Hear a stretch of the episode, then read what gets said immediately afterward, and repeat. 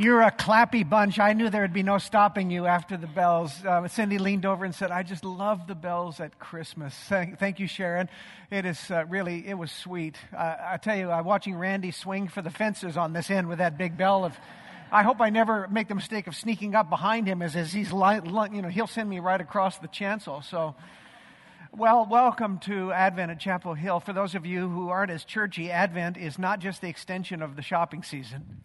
Advent is the four weeks that leads up to Christmas, and it is a season of preparation. Advent means coming, and, and in this season of coming, we are waiting. We are kind of leaning onto the edge of our pews and eager for the arrival of Christ. It reminds us of the hundreds and hundreds and hundreds and hundreds and thousands of years that the people waited for the long promised Messiah to come. And he finally did. And so we wait for a while until he should come again.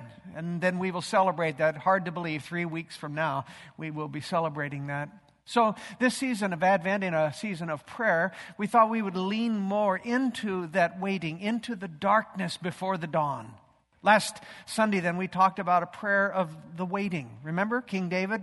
Psalm 13, the howling prayer. How long, O God, will you forget me forever? How long will you hide your face from me? And I know that really resonated with many of us, probably all of us at some point, where we've waited and longed for the light to come. This morning, King David's going to teach us another prayer, another prayer in darkness, waiting for light. And this is the prayer of the abandoned, the prayer of the abandoned. I won't ask you to stick your hand up. It might be a little obvious, but I'd still like to ask this. If you've ever in your own life gone through a season of abandonment, would you just nod your head up and down? Yeah, a lot of you. I'll bet all of us in some way or the other have experienced a sense of being forsaken, of dereliction. That's derelict building. It means abandoned building. I have a life group, as you know. I want all of you to have a life group. If you don't, get one. Uh, I have a life group and we meet on Friday mornings. And one of the life group members, as we were talking about what we're going to be studying today, he made this pr- very profound statement. He said, There is no more powerful emotion than abandonment. And I, I kind of pressed in on him and I asked if he really meant that. He did. And he followed up with a, an email to me about it later, in which he explained it just a, mo- a little bit more and, and it would explain why he would say something really quite poignant like that he said, My father left us four times over a period of 12 years.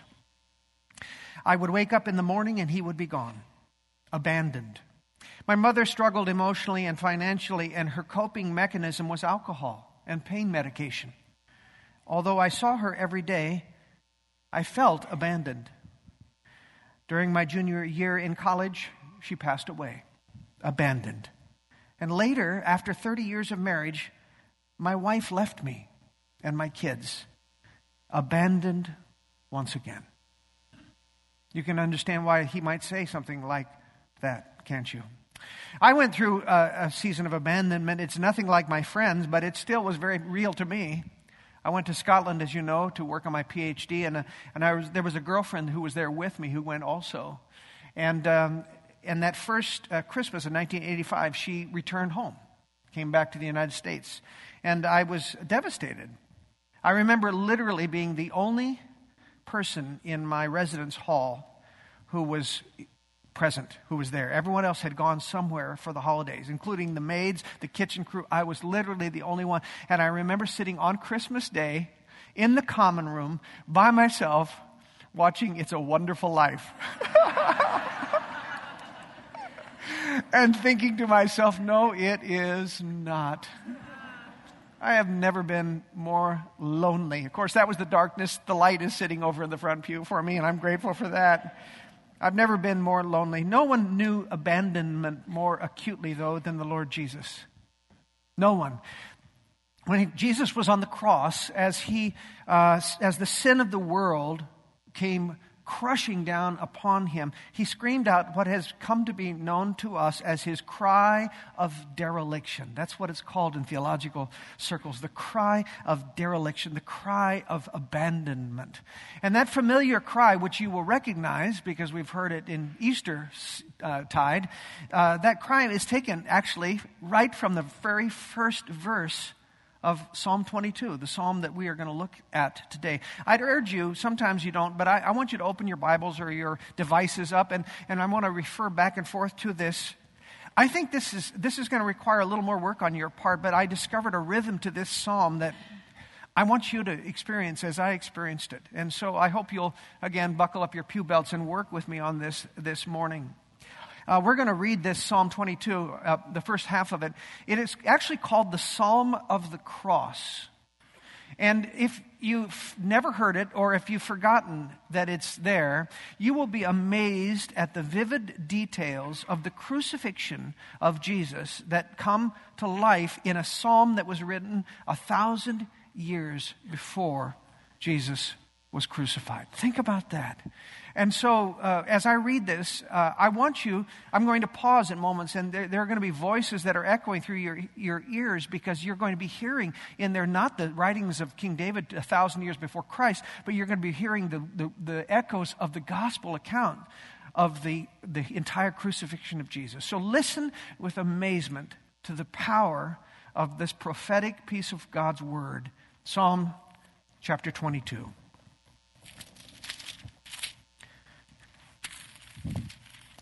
My God, my God, why have you forsaken me?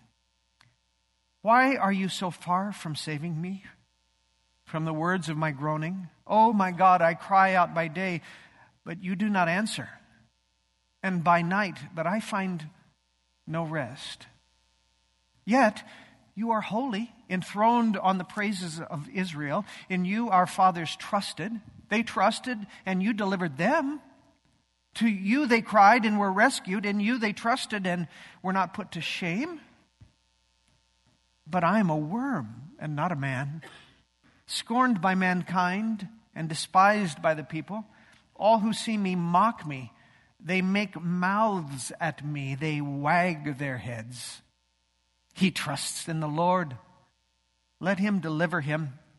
Let him rescue him, for he delights in him. Do you hear echoes of the cross? Yet you are he who took me from the womb. You made me trust you at my mother's breasts. On you was I cast from my birth, and from my mother's womb you have been my God. Be not far from me, for trouble is near, and there is none to help.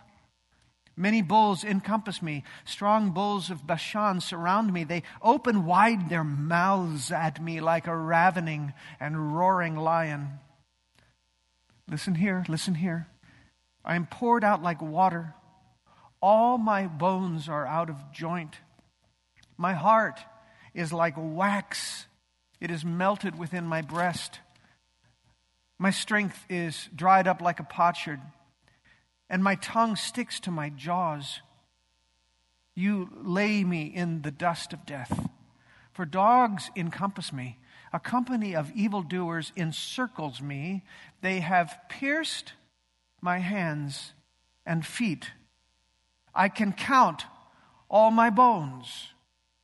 They stare and gloat over me.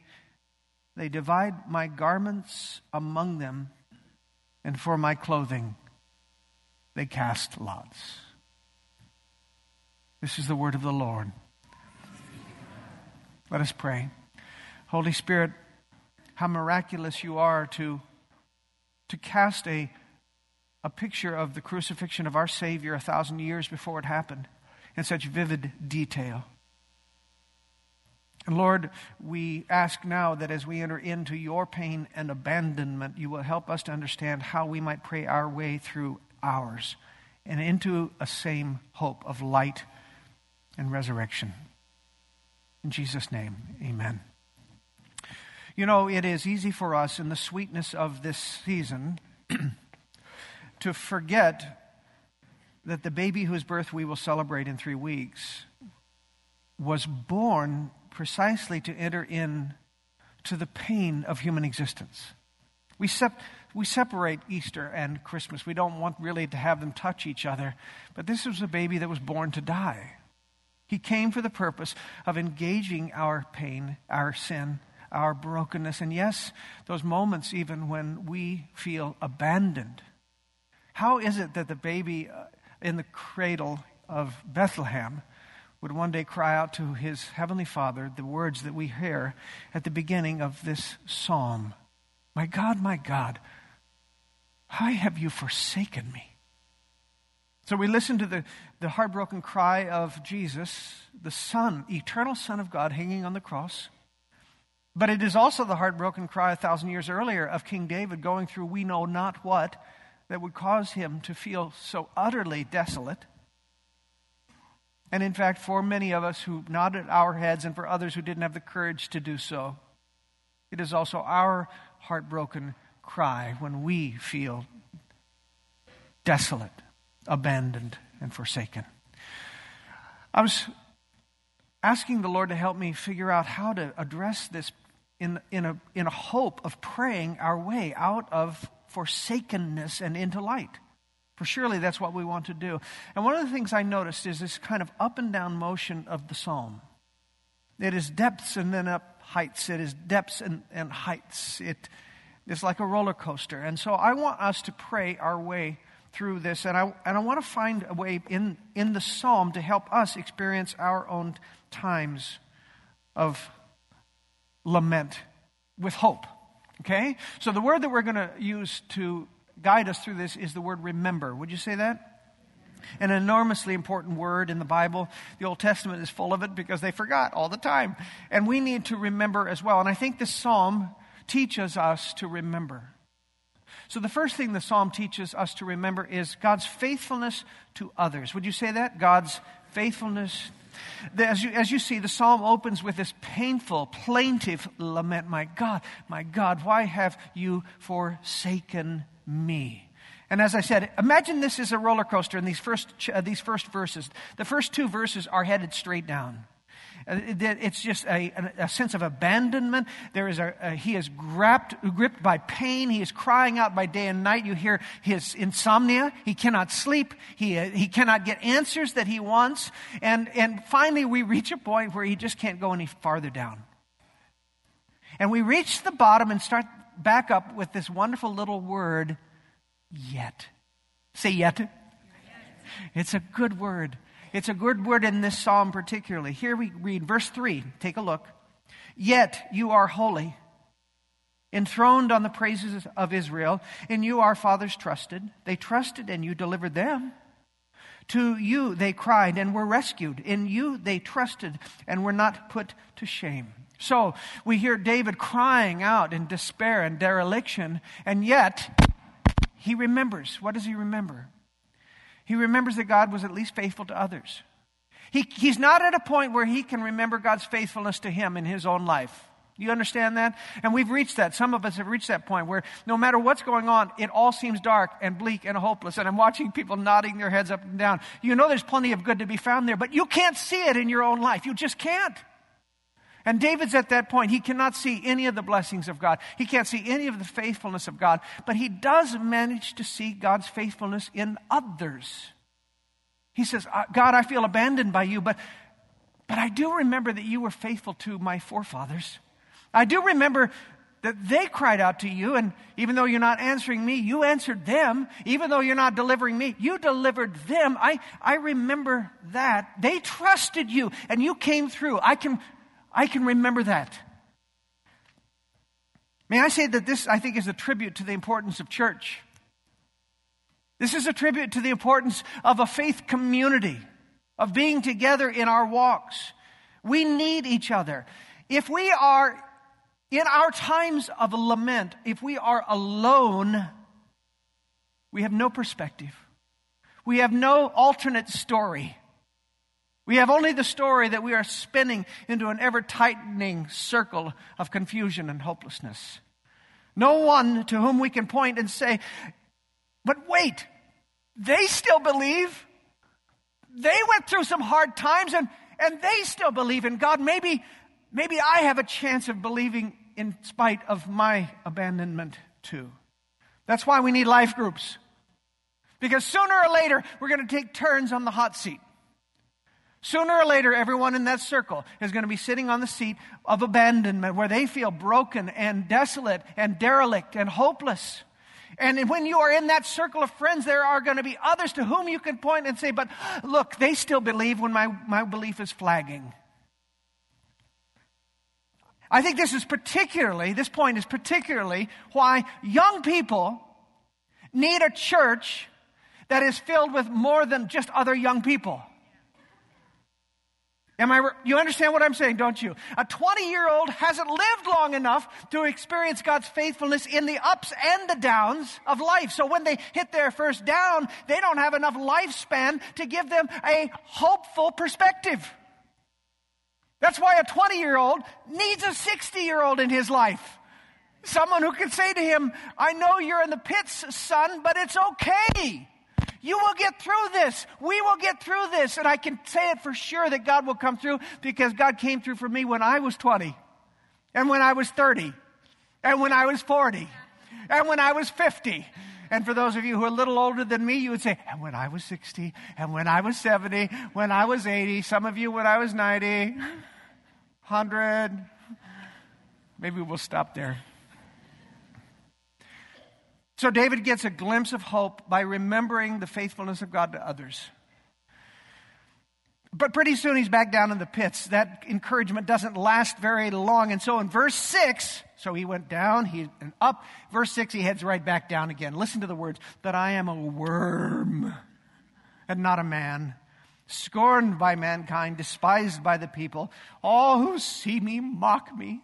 They make mouths at me, they wag their heads honestly, it's, I can't tell whether to be uh, you know, empathetic or to, or to say snap out of it a little bit. I mean, clearly, this guy is so broken and self pitying that everything is bad. I'm just a worm. Everybody hates me. They make mouths at me. I don't even know what that means, but sounds mean, doesn't it? You know, they're wagging their heads at me. If he was writing this today, David might say, I'm just a banana slug. I'm a slimy low life and they want to put salt on me and make me shrivel up. I mean, it's pathetic and it's horrible, but it's what he feels like. This time, though, he starts out of the pits faster. He starts back up. He remembered God's faithfulness to his forefathers, and now he catches a glimpse of the fact that God has been indeed faithful to him too. Oh, yes. And it starts again with that same wonderful word. What word? Yet. Say it yet. He says, Yeah, I'm, I'm a worm, I'm a, just a slug, yet you are he who took me from the womb. You made me trust you at my mother's breasts. On you was I cast from my birth, and from my mother's womb you have been my God. See what I mean? He, in the earlier verses, verse 3 and 4, he primed his memory banks with the help of other people's testimonies. And then suddenly he remembers wait a second, I've got a testimony. It may not be my testimony right now, but I got a testimony. I remember a time when God came through for me. I remember a time when it was blessed and good. Yeah, I remember that. When we think that God has abandoned us, the best way to denounce that lie is to look back on the evidence of our own past. Talk to your soul. The Psalms do that a lot. Bless the Lord, O my soul all that is within me. Forget not all his benefits. We talk to our souls. I talked about this last week. I think it's so important. You take your soul in hand. Listen, soul. You remember God, this, he was faithful here. Do you remember this? And remember this time he was faithful. And remember when your whole life seemed to be falling apart, but God came through there for you as well? I think it's what's going on here. He remembers, first of all, the faithfulness to others, and then he says, By golly, I can remember a time when God was faithful to me, a faithful mother, faithful upbringing. They say that the best predictor of future behavior is past performance. It's true for God, too. God's faithfulness to others and God's faithfulness even to Him in His past. It's the best promise that He's not done being faithful even in times of abandonment. Finally, we come to this, and this is a little odd, but I liked it in, so we're going to do it. The third thing I think the psalm teaches us is to remember that he's not, God has not yet written the second half of the psalm. God has not yet written the second half of your psalm. We're familiar with the first half, which is called the lament, but there is another half equal sized on the other end of the lament. We know the lament because that's where these miraculous parallels between David's situation and the crucifixion of Jesus are raised up. So that's familiar to us. But did you know that tradition has it that Jesus prayed this psalm on the cross? The whole psalm on the cross, not just the lament, but the second half as well. And the second half moves from dereliction to celebration, from hopelessness to hope. Let me just give you a couple of lines to give you a taste of the second half of that psalm. Here, here he says, I will tell of your name to my brothers in the midst of the congregation. I will praise you. You who fear the Lord, praise him. We know that Jesus prayed the first half of the lament on the psalm because the words are captured in the gospel. My God, my God, Eloi, Eloi, lama sabachthani. He prayed in his Hebrew, in his Aramaic tongue. But I think there's reason to believe that he moved on from the lament of the first half of the psalm to the hopefulness, the celebration, the victory of the second half. A half that reveals a, a, God who indeed has not abandoned him, even though that's what he's feeling like. Listen, for instance, to verse 24. Here's what he says For he has not despised or abhorred the affliction of the afflicted. He has not hidden his face from him, but has heard when he cried out. Doesn't that sound different from the first verse? My God, why have you forsaken me? I'm not cry. I cry out, you don't hear me. My words are bouncing off the heavens. Oh, but he has not hidden his face from me. He has seen my affliction. He has heard my cries. So I believe that Jesus prayed this entire psalm, in part because we have that first verse there. Maybe much of it was had to be prayed silently I mean, he was hanging from the cross. His lungs were collapsing. He was in paralysis. He wouldn't have been able to say anything the longer he hung there. But I do believe that this was the prayer that he clung to as he hung on the cross. And the reason I think that perhaps he made it all the way to the end of the psalm, I found a piece of evidence to suggest that. Would you like me to share it with you? Say yes. We're enthused. We're enthused. It's in the last two verses. Take a look at verse 30 and 31. Posterity shall serve him. It shall be told of the Lord to the coming generation. They shall come and proclaim his righteousness to a people yet unborn, that he has done it. Do you see those last four words? I was excited when I discovered this. The version that you have, the ESV version, says, He has done it. But in Hebrew, there is no pronoun. The Hebrew translation, actually, in literally, there is no he in it. And so, do you know what the literal translation of the last four words of the psalm are? It is finished. Ah, I heard the ahs. It's the same thing I experienced this week. We start with the words of Christ. It is finished. What were the last words of Jesus on the cross? It is finished. My work of salvation, he said, my atoning death for the sin of the world, the, the, which caused me to become filthy in the eyes of my Father, which caused him to turn his face from me for a time. That work of salvation, it is finished. And so we start with the words of Christ's abandonment My God, my God, why have you forsaken me? But it doesn't end there. It ends with Jesus' cry of victory. It is finished. We get to the second half of the psalm. When you feel abandoned by God, when you cry out, My God, my God, why have you forsaken me? You must remember that the second half of your psalm has not yet been written. That last triumphant part. One day your faithful Christ will turn your present cries of dereliction into shouts of hallelujah. I started my sermon by sharing the story of my friend's lament. Remember the the man who was abandoned as a boy by his father four different times, who was abandoned by his mother emotionally, who was abandoned by his mother in death, who was later abandoned by his wife. And he wrote these words to me as he reflected with me on Psalm 22 My God, my God, why have you forsaken me? Psalm 22 begins with David feeling abandoned and in the depths of despair, yet God never left him. He didn't forsake him. And in the end, David's story is one of redemption. In the end, David's story is my story. My wife of eight years loves me. My family loves me. My church loves me. My pastor loves me. And most of all, my God loves me. Second half of the psalm. And indeed, it is true. When the devil whispers to you, forsaken, the Holy Spirit shouts out, remember God's faithfulness.